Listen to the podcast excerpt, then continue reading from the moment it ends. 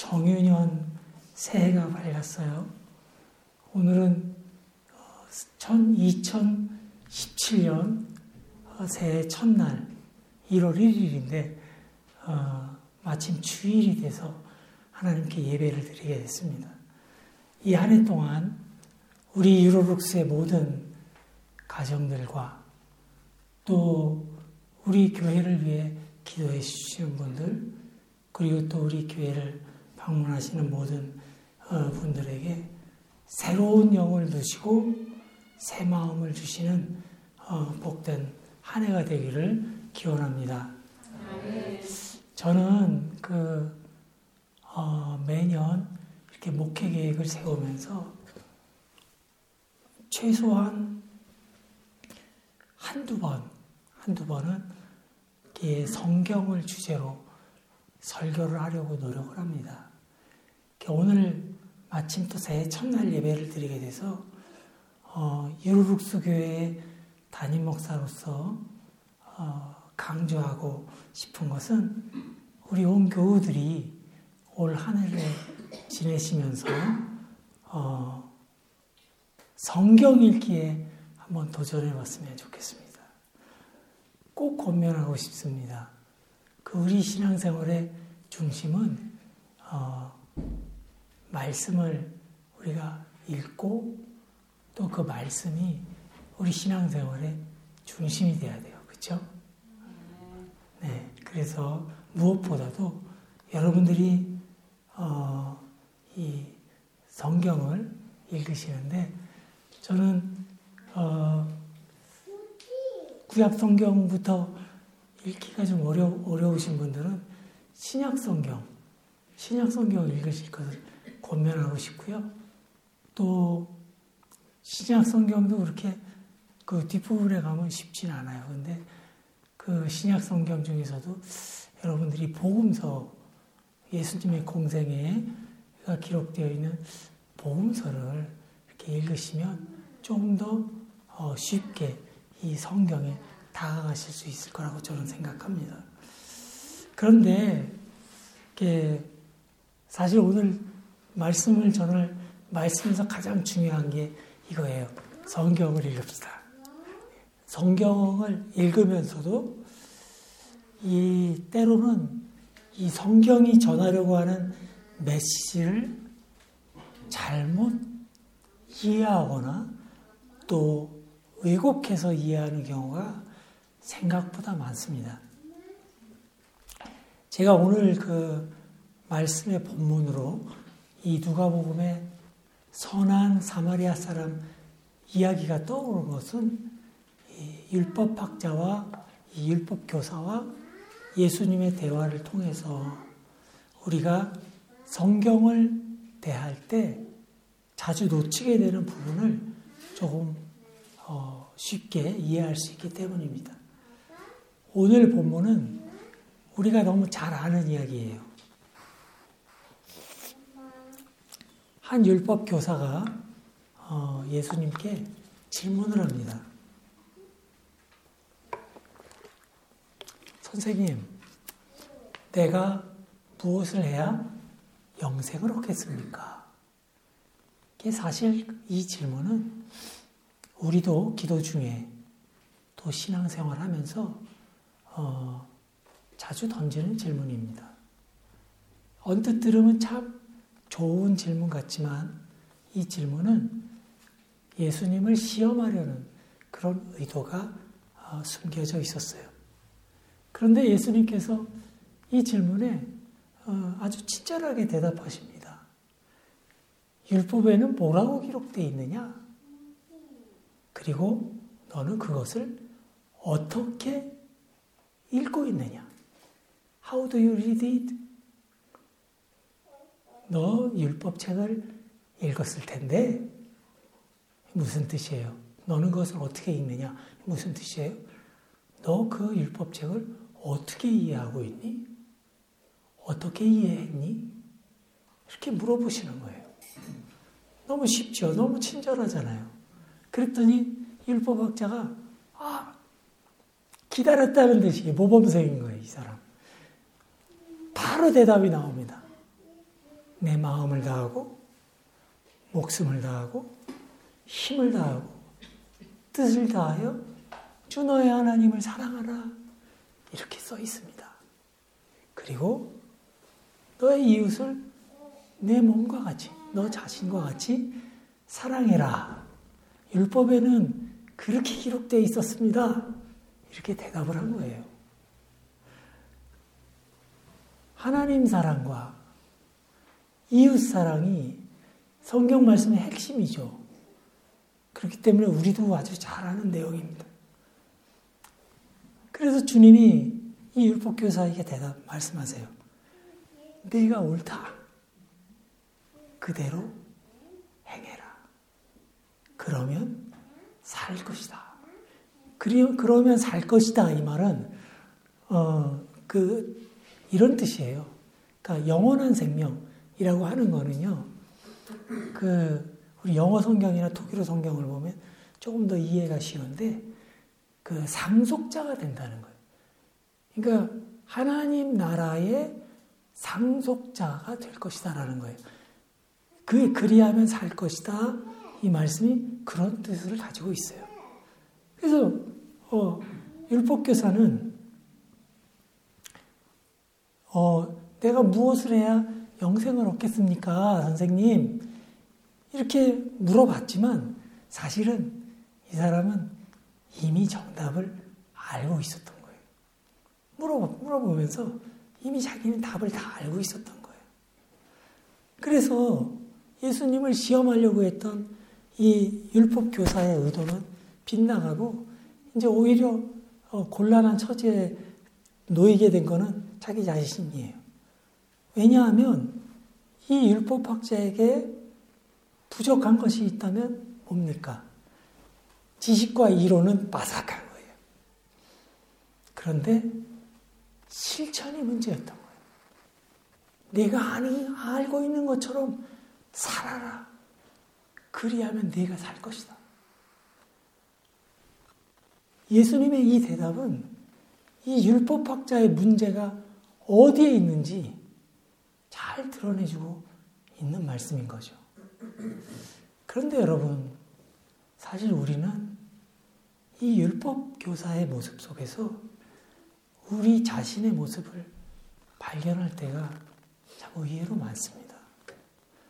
우리들도 어, 더 많이 알려고 노력하지만 이미 우리가 알고 있는 것도 실천하지 못하며 사는 것이 우리들의 적나라한 모습은 아닐까.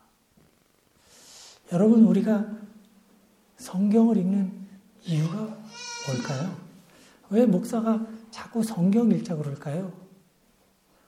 말씀을 통해서 내 모습을 돌이켜보자는 거죠. 그죠? 세상 속에서 이렇게 나를 보면 내가 보여요? 보이지 않죠. 그런데 말씀이라고 하는 진리 앞에 내가 섰을 때 내 모습이 보여요. 나를 돌이켜보자는 거예요. 이러한 반성이 없다면 우리가 성경을 읽는 것도 이 율법 교사처럼 자기의 지식을 빛내기 위한 것에서 머물게 되는 겁니다. 그런데 율법학자는 여기서 지금 그냥 물러서질 않아요. 율법학자는 이 실천의 문제를 다시 한번 이론의 문제로 바꿔버립니다. 그래서 예수님께 물어봐요. 예수님, 그러면 내 이웃이 누구입니까? 하나님 사랑에 대해서는 알겠어요. 하나님 사랑은 알겠어요. 근데 내 이웃을 내 자신과 같이 사랑하라 이렇게 했는데 그럼 내 이웃이 누구입니까? 이론의 문제로 또 넘어가는 거예요. 그런데 여러분, 이 율법 교사가 이걸 몰라서 물어본 걸까요? 그렇지 않을 거예요. 이 질문 속에는 자기의 그 불순종을 정당화하려는 사람들의 절망감이 배어있는 겁니다. 이때 예수께서 이 율법교사에게 들려주신 이야기가 바로 선한 사마리아 사람의 비유입니다. 예수님은 내 이웃이 누구입니까? 내 이웃이 누구입니까? 라는 이론적인 질문에 내 이웃은 누구다? 라고 이렇게 정의를 내리시기보다 한 이야기를 들려주신 거예요. 예수님이 어, 이제 배경, 상황을, 배경을 탁 제시하시죠. 어떤 사람이 있었는데 예루살렘에서 여리고로 가다가 강도를 만났다. 아주 단순한 배경을 제시합니다. 그런데 여러분, 예수님이 비유로 말씀을 많이 하시잖아요. 예수님의 비유 가운데 지명이 나온 건 이게 유일한 비유예요. 구체적인 비, 지명이, 지명이 딱 나오는 건, 비유는 이게 유일한 비유입니다. 이 당시에 이 여리고라는 곳이 어떤 곳이었냐면 그 아주 관계시설이 잘 돼 있었어요. 그래서 거기다가 종려나무 막 수천 그루를 심어가지고 아주 숲을 만들어 놓은 거예요. 그 척박한 땅에 그렇게 만들어진 어, 계획도시인 거예요. 그래서 어, 헤롯이 거기다가 자기 겨울 궁전도 지어놓고, 그 다음에 예루살렘의 어, 제사장, 뭐 이런 높은 사람들이 집이 다 거기 여리고에 살기 좋으니까. 그러니까 부자 동네였어요. 부자 동네. 그런 곳이 바로 여리고였어요. 그래서 근데 이제 예루, 예루살렘에서 여리고로 가는 길은 아주 황량한 길인 거죠. 그 뭐가 툭 튀어나올 것 같고 강도도 숨을 만한 그런 그런 적합한 곳이었던 거예요. 그래서 어떤 사람이 그, 그 사이 길에서 길을 가다가 어, 강도를 만나가지고 뭐 두들겨 맞았는지 칼에 찔렸는지 죽을 지경이 된 겁니다. 그런데 이 이야기는요, 이 강도 만난 사람이 누군지, 사회적 신분이 높은 사람인지, 낮은 사람인지, 부자인지, 가난한 사람인지 아무것도 얘기를 안 해줘요. 그냥 강도 만난 사람이라고 나와요. 그죠? 이 사람이 여리고로 가는 길이었다면 아마 예루살렘의 어떤 높은 지위를 갖고 있는 사람이었을 수도 있고, 아니면 그렇게 부자 동네에 사는 사람이면 부자였을 수도 있잖아요.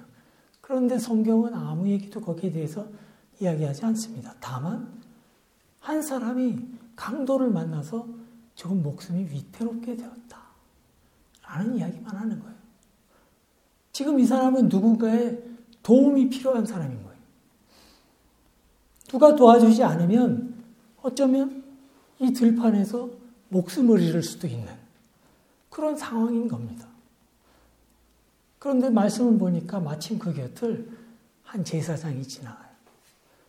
또 레위인도 지나갑니다. 그런데 성경은 이 사람들이 마치 아무것도 못 본 것처럼 다른 곳을 바라보며 서둘러 그 자리를 떠났다, 이렇게 말합니다. 제사장과 레위인이라고 하는 거는요, 이제 당시 이스라엘의 신분 계급인데 예루살렘의 그 성전 체제를 상징하는 사람들이에요. 그러니까 교회 그러면 목사, 장로 이렇게 나오는 것처럼 예루살렘의 성전 체제를 대표하는 사람들이 제사장, 레위인 이런 사람들인 거예요. 근데 그러니까 이 사람들은 매일 성전에 와갖고 예배 드리는 게 이 사람들이 일인 사람들인 거예요. 근데 이 사람들이 지나갔는데 모른 척하고 지나갔다는 거예요. 그런데 이 이야기의 반전이 시작됩니다. 아주 의외의 인물이 등장을 해요. 누구예요? 사마리아 사람이 등장을 합니다. 그리고 이 사람도 똑같은 그 현장을 봤지만 이 사람의 반응은 달랐습니다. 제사장과 레위인이 그냥 피해 지나간 그 자리를 이 사람은 그 강도 만난 사람에게 다가가서 그 상처에 올리브 기름과 포도주를 붓고 싸맨 다음에 그 자기 짐승에 태워서 여관에 데려가서 돌봐줘요. 그것뿐만이 아니라 다음날 여관 주인에게 두 데나리온 현금을 주면서 이 사람을 좀 돌봐주십시오. 만약에 비용이 부족하면 내가 돌아오는 길에 갚겠습니다. 이렇게 말합니다.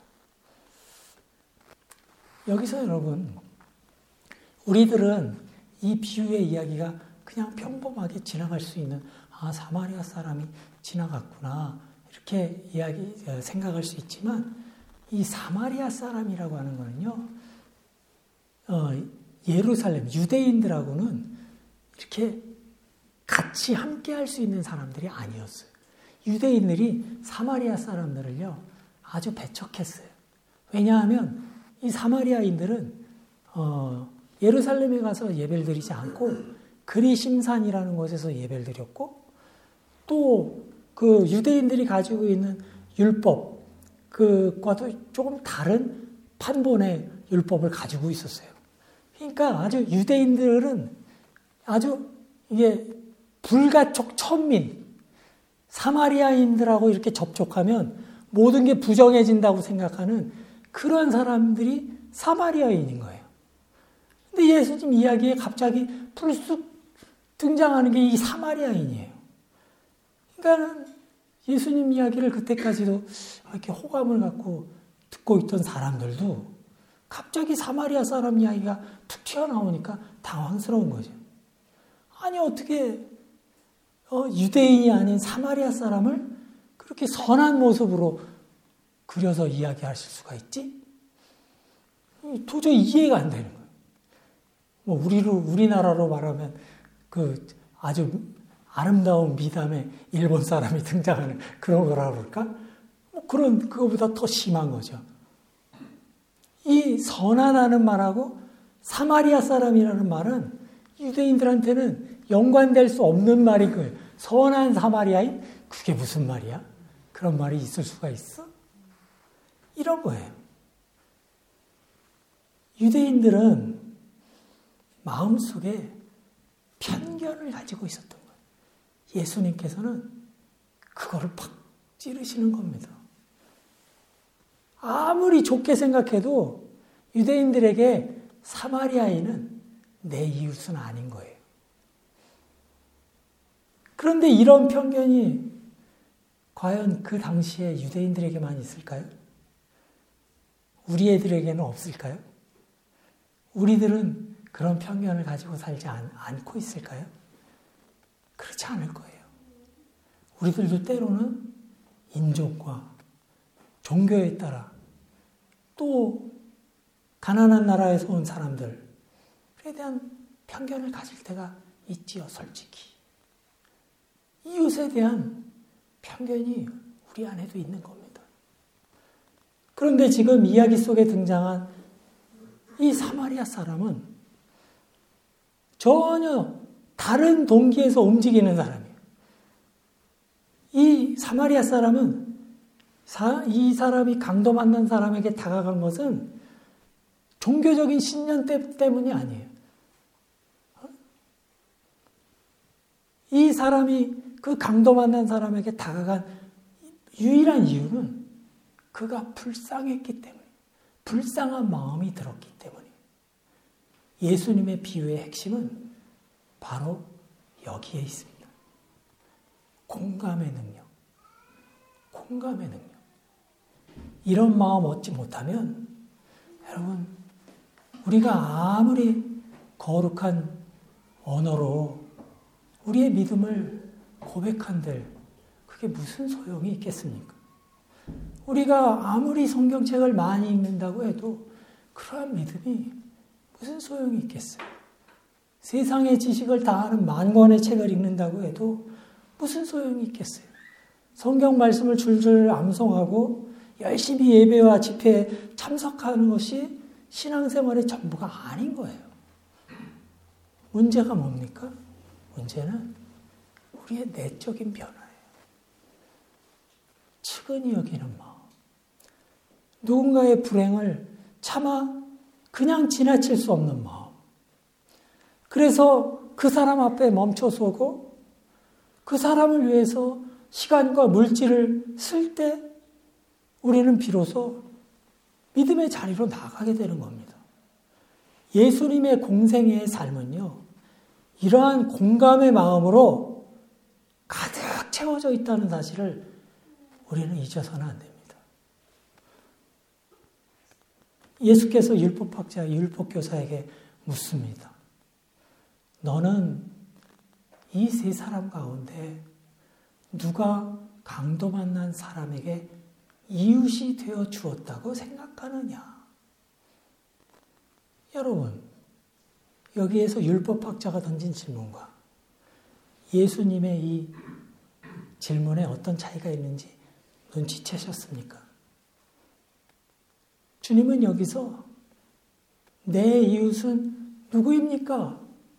라는 질문을 누가 강도 만난 사람의 이웃이 되어준 것이냐? 라는 질문으로 바꿔놨어요. 여러분, 내 이웃이 누구입니까? 라는 말에 중심에는 누가 있지요? 내가 있어요. 내가 중심이에요. 누가 내 이웃이에요? 우리도 생각하죠. 누가 내 이웃입니까? 그런데 누가 이 사람의 이웃이 되어 주었습니까? 라는 질문의 주체에는 누가 있어요? 내가 아니라 강도 만난 사람이 있는 거예요. 앞에 문장은 액티브, 능동태 문장이고요. 뒤에 문장은 파시브 문장이에요. 수동, 수동태 문장이에요. 율법학자가 대답하죠. 자비를 베푼 사람입니다. 그러자 예수님이 말씀하십니다. 가서 너도 이와 같이 하여라. 사랑하는 교우 여러분, 자기중심적 신앙관을 가지고는 참된 기독교의 진리에 다가서기가 어렵습니다. 우리는 이러한 비슷한 질문을 우리 자신에게 던져볼 수 있겠죠. 누가 참된 크리스천입니까?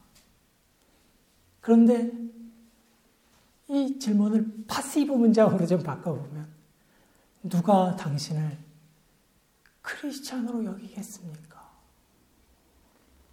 이렇게 우리가 질문을 바꿔놓고 생각해 보면 크리스찬이 어떻게 살아가야 하는지, 이 세상 속에서 크리스찬이라는 존재가 어떤 존재가 되어야 하는지 우리가 조금은 이해할 수 있는 거죠. 크리스찬은 자기 주장으로 이루어지는 게 아닙니다. 그죠? 나는 크리스찬입니다. 고백이에요. 맞아요.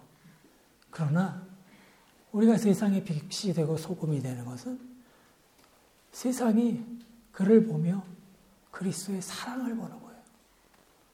크리스찬으로 여기는 거예요. 여러분, 신천지가요, 아무리 우리도 교회나 떠들어봐야 아무도 교회라고 생각 안 하잖아요. 교회로 여겨지지 않기 때문이죠. 그렇죠?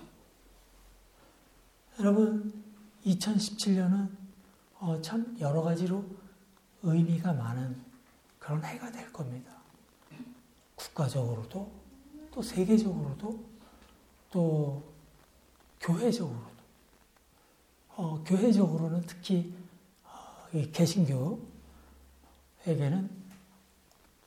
종교개혁 오백 주년 기념주간이에요. 그래서 교회가 새로워져야 된다, 뭐 이런 얘기 많이 해요. 그런데 행사나 수호로 교회는 새로워질 수 없습니다.